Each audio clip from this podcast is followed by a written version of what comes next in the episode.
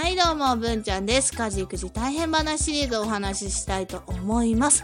こちらですね、文ちゃんちがね、あの、文ちゃんが生きててない家でな。で、ほぼ家でしか生きてないんだけど、外行ってないの、引きこもりだからな。あの、何か起きたら、速報を出しています、ツイッターで。でね、こちらをね、あの、後で声で振り返って喋っていますね。今回はですね、画像を使っているので、こちらをね、お話ししようと思うんですけどね。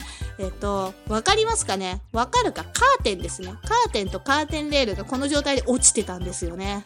投稿した日がね、2022年の6月30日っていうのはもう夏ですよね。暑いんですよ。で、まあ、こう、暑い日が続くと、そりゃカーテンレールも外れますよね。皆さん無理せずクーラーつけてくださいねって言ってね、うん、カーテンレールこうなっちゃうからね、みたいなね、わけわかんない。最近ね、あの、見た目と、あの、言葉がね、全然こう、意味がなってないことを喋るのがブームで、あの、こんなことばっかつぶやいてるんですけど、はいカーテンレールもね、これ何本目でしょうね。カーテンレールの話、今までスタイフでしたことあったと思うんですけどね、しょっちゅうぶっ壊されるんですよ、こうやって。本当に1年に何本折られるかっていうので、だからもうカーテンレールもお高いやつ買えないし、もうそのカーテンレールをつける壁、穴だらけなんですよね。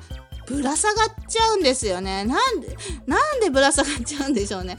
もうさ、で、あの、壊れるって分かっててもね、こう、何回もこの状態見て、で、やめなさい、もったいないですよ、大事にしなさいっていつも言ってんのに、分かってると思うんだけどね、なんかぶら下がりたくなっちゃって、で、やべえって言って逃げちゃうんでしょうね。なので、今ね、ちょっとカーテンないんですよね。へこの部屋ね。はい。もうつけてないの。あれから、えーこれ6月30日でしょ？うん。